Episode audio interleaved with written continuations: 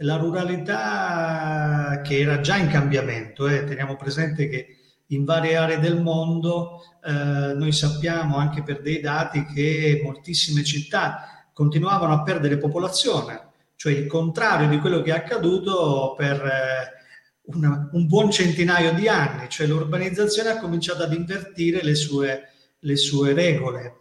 Eh, questo, diciamo, lasciare le città invivibili, non invisibili, come diceva, come diceva Italo Calvino, è frutto di una consapevolezza che sta crescendo ed è cresciuta alla ricerca di quella che è appunto il, la capacità, la possibilità di vivere con altri ritmi ed altre potenzialità. Quindi è un cammino che poi, diciamo, il, il, tutto ciò che riguarda il coronavirus in realtà è tutto quello che ha comportato. Abbiamo visto forse per la prima volta negli ultimi cinquanta anni i treni del nord scendono verso sud, e proprio non è che è una cosa che uno deve lasciarla lì giornalisticamente come un qualcosa di... no, quando c'è una manzoniana pandemia la gente tende di, tenta di andare verso le montagne, verso eh, i luoghi...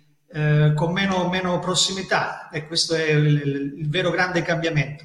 Se ci mettiamo dentro che è capitato nell'unica parte della storia in cui abbiamo la possibilità di lavorare anche da una montagna, come sono io in questo momento, io sto parlando da, da, da un paesino della Basilicata, degli Appennini, è possibile lavorare, è possibile fare attività, e questo cambia tutto, cambia tutto, anche se vogliamo far finta che non cambia granché, ma cambia tutto, ve lo assicuro. I cambiamenti che osserviamo a livello di borghi, a livello di ruralità, incidono e impattano su molti settori. Pensiamo al turismo, pensiamo all'agricoltura, ma pensiamo anche ad una possibile autorealizzazione di uno dei nostri giovani, di tanti nostri giovani che possono lavorare, come amo dire sempre, dalla Basilicata o dal sud e non in Basilicata o al sud, ed è un, un cambio di paradigma notevole, no? È la prima volta eh, nella storia degli ultimi cinquanta anni a poter realmente fare quello che dicevi tu, cioè costruire il proprio, la propria attività oppure iniziare un proprio percorso professionale guardando alle grandi innovazioni che sono in corso e restando nel luogo da cui stiamo parlando, cioè dal nostro sud o dalle montagne, dalle aree più rurali. Questo aspetto è importante, non abbiamo mai avuto una combinazione così forte fra nuove tecnologie e eh, quello che è invece eh, la potenzialità appunto di andare verso un mondo che vede nella natura, nell'agricoltura sana, nella ecologia, nel rivedere i prodotti, anche il design, il ciclo di produzione di ogni prodotto. Mm, siamo in quella che appunto viene definita transizione ecologica e quella che è la, la trasformazione anche digitale di tutti quanti eh, i settori. Però c'è, c'è un aspetto che io voglio sottolineare, è sempre più importante per chi esce da percorsi formativi, eh, che possono essere le scuole, iniziare dei percorsi ibridi, cioè cominciare per esempio a mischiare. Facciamo l'esempio, la letteratura con la geometria, la geometria con l'informatica, l'informatica con, eh, non so, quals... no, l'importante è cominciare a fare dei percorsi ibridi, perché siamo anche in un frangente storico in cui nessuno in realtà sa bene quali siano le migliori competenze per sviluppare un nuovo lavoro, una nuova attività, non lo sa nessuno. Cioè anche se, se ci dicono sviluppa quella competenza, perché ci sono dei segnali, certamente ci sono dei segnali che ci dicono che tutto ciò che riguarda appunto più la parte agricoltura sana, ecologia, digitale applicato agli immobili, vari termini che si ibridano, se guardiamo per esempio ai termini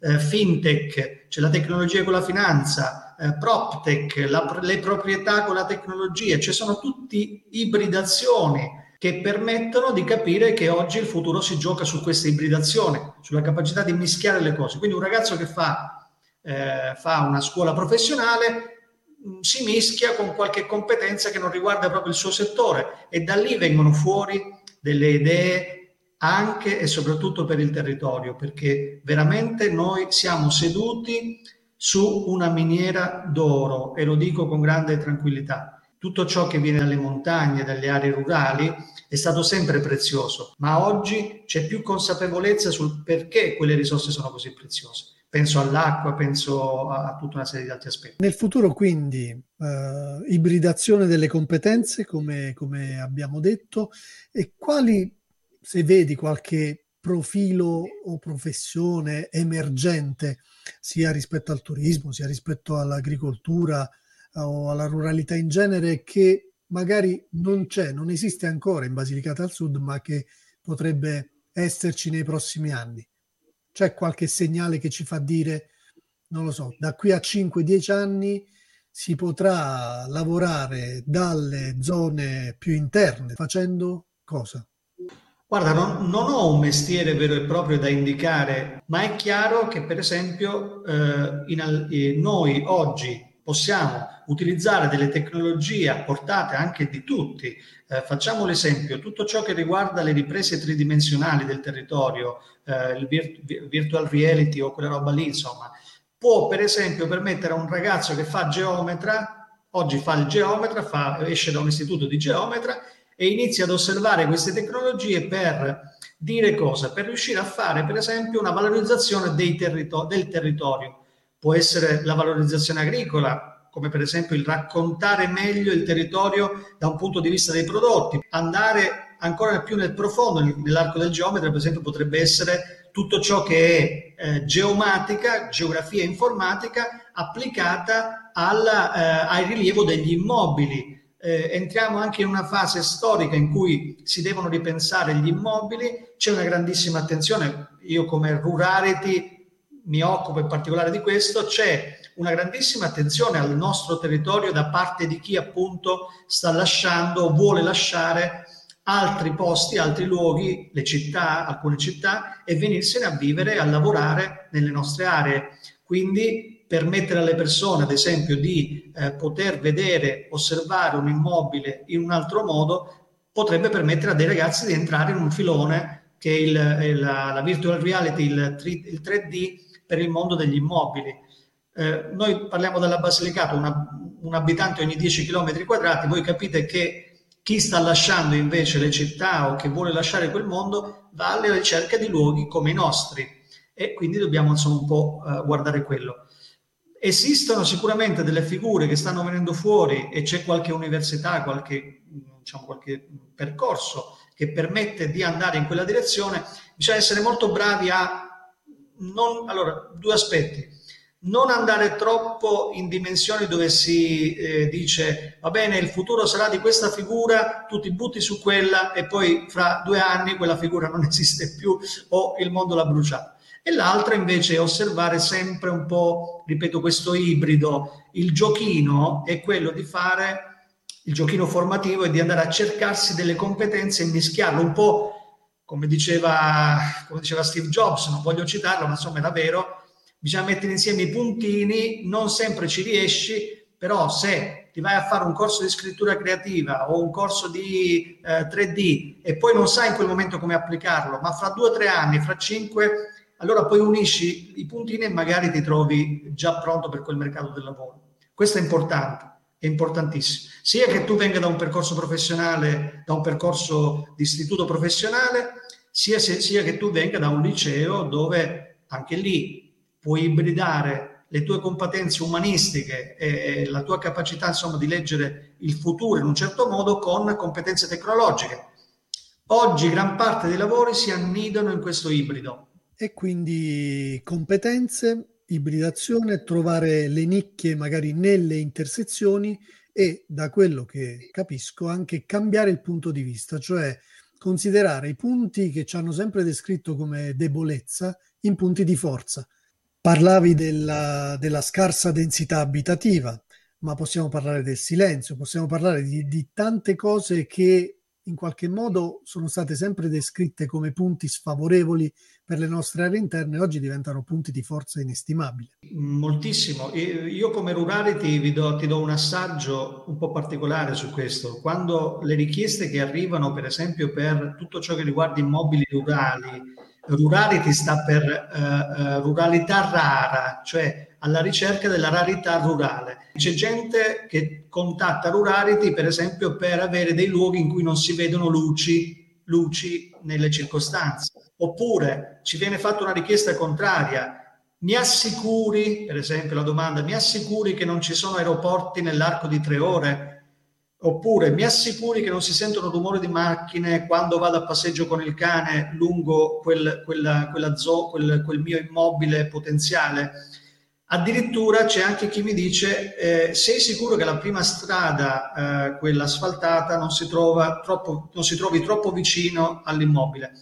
Cioè dovete, dobbiamo immaginarci tutta una nicchia di persone che stanno cercando di trovare valore, o meglio, sanno che abbiamo questi valori, cioè per esempio una, una bassa densità abitativa, una, una uh, basso inquinamento uh, luminoso, uh, una, diciamo, anche quella che è stata sempre la nostra grande debolezza. Io ancora sento dire il problema sono le strade. Certamente la viabilità interna va migliorata, non ci sono dubbi, però attenzione, c'è un mondo che sta andando alla ricerca della ruralità rara, cioè di quei posti che non hanno le comodità come ce le siamo immaginate nel tempo precedente, stanno cercando un altro tipo di comodità, che è la bellezza autentica, la, la vivibilità della natura in maniera autentica, il poter veramente, eh, c'è stato un video qualche giorno fa che racconta i borghi, cioè la volontà di fare di nuovo socialità vera. Eh, abbiamo vissuto con la mascherina e stiamo vivendo ancora con la mascherina, ma Il, il cervello ha bisogno di vedere appunto il viso, di, di raccontarsi, di guardarsi negli occhi. Queste cose qui sono ormai diventate diventato bene prezioso, sono talmente preziosi queste, questi elementi che lì sopra ci si annida il turismo, il turismo rurale, che è invece un turismo diversissimo da quello che prendere l'aereo dieci volte l'anno per andare ai Caraibi. Quel mondo lì che può essere stato interessante per anni deve fare i conti con un modello in cui la gente comincia a guardare gli aspetti anche del quanto impatto ho io nel muovermi nel mondo. Se ognuno di noi finge di poter vivere con un, un Ryanair tutta la vita, non è quello. Cioè, abbiamo capito che le cose non funzionano tantissimo. Quindi, dentro questa dinamica si innesta una serie di lavori potenziali. Dal mondo, ripeto, dell'immobiliare a quello del turismo, a quello dell'agricoltura sana. Perché tutto sommato abbiamo ancora in questi territori la maggior parte dei prodotti I G P, tipici D O P, e su quello possiamo ancora fare moltissimo. Per esempio mettendo, mettendo tutto ciò che è Internet of Things, cioè sensori nel mondo della comunicazione del prodotto piuttosto che dei servizi. C'è, c'è tutto un, ancora un lavoro da fare. Io vengo da una famiglia contadina di pastori di montagna. Io continuo a, a vedere oggi il grande potenziale nei ragazzi che in qualche modo a noi è stato un po', tra virgolette, vietato o non, post- non, a- non avevamo quelle tecnologie per poter fare. M- mio padre negli anni passati faceva un tipo di ricotta, faccio proprio l'esempio, un tipo di ricotta fantastica che veniva dal passato, ma lui non poteva valorizzarla fino in fondo e io non potevo aiutarlo, non avevo i mezzi. Oggi dall'altra parte del mondo, guardiamo la Cina, ma non, non la Cina cittadina, quella delle megalopoli, guardiamo la, la Cina rurale, quella proprio dei, delle montagne, dei posti lontani. Quella Cina lì si sta risolleva, risollevando grazie per esempio a un e-commerce del prodotto locale. Sappiate che la Cina rurale in questo momento sta portando avanti delle iniziative talmente potenti per i, i piccoli contadini, i contadini piccolissimi, che hanno un potenziale di portare il prodotto nel mondo che è altissimo. Quindi dobbiamo fare un po' tesoro di queste esperienze e anche avere, come dire, la capacità di vedere nell'e-commerce eh, o, o anche in altri tipi di sistemi la potenzialità del portare prodotti e servizi anche in altri posti del mondo, da qui, senza muoversi. E questa è un po' in sintesi, Frank, quella che tu definisci ruralità quattro punto zero, giusto? Eh sì, sì. Vediamo sempre dei bei paper su questa idea industria quattro punto zero, i mestieri del futuro. Secondo me esiste una ruralità quattro punto zero che è quella appunto di valorizzare attraverso le tecnologie, digital application, tutto quello che c'è, tutto quello che di prezioso contiene la ruralità, eh, da, ripeto, dagli immobili all'agricoltura. Eh, la sensoristica in, agri- in agricoltura può rendere l'agricoltura molto ancora più green, ancora più eh, verde, ancora più, molto più anche del bio, può andare anche oltre il bio con la sensoristica giusta, puoi risparmiare e togliere di mezzo una serie di, eh, di prodotti chimici, puoi fare veramente tantissimo. Quindi la ruralità quattro punto zero è semplicemente l'idea di, come nell'industria, di portare le tecnologie digitali con tutte le loro conseguenze nei, nella preziosità, ripeto, della ruralità, proteggendola, senza, senza rovinarla, proteggendola. In Rurality, per esempio, una delle prime cose di cui mi sono accorto è la mancanza di trasparenza sui dati degli immobili, cioè noi non abbiamo trasparenza sui dati, dov'è la prima falda acquifera, cosa è successo negli ultimi dieci anni, dove si trova la prima fonte di inquinamento. Tutti i dati che vanno raccolti, ecco, per esempio nel mondo dei, dei dati c'è tutta una potenzialità, raccogliere i dati, renderli leggibili alle persone, per esempio nel mondo immobiliare sta facendo la differenza, lì dentro si annida moltissima, moltissima potenzialità di lavoro.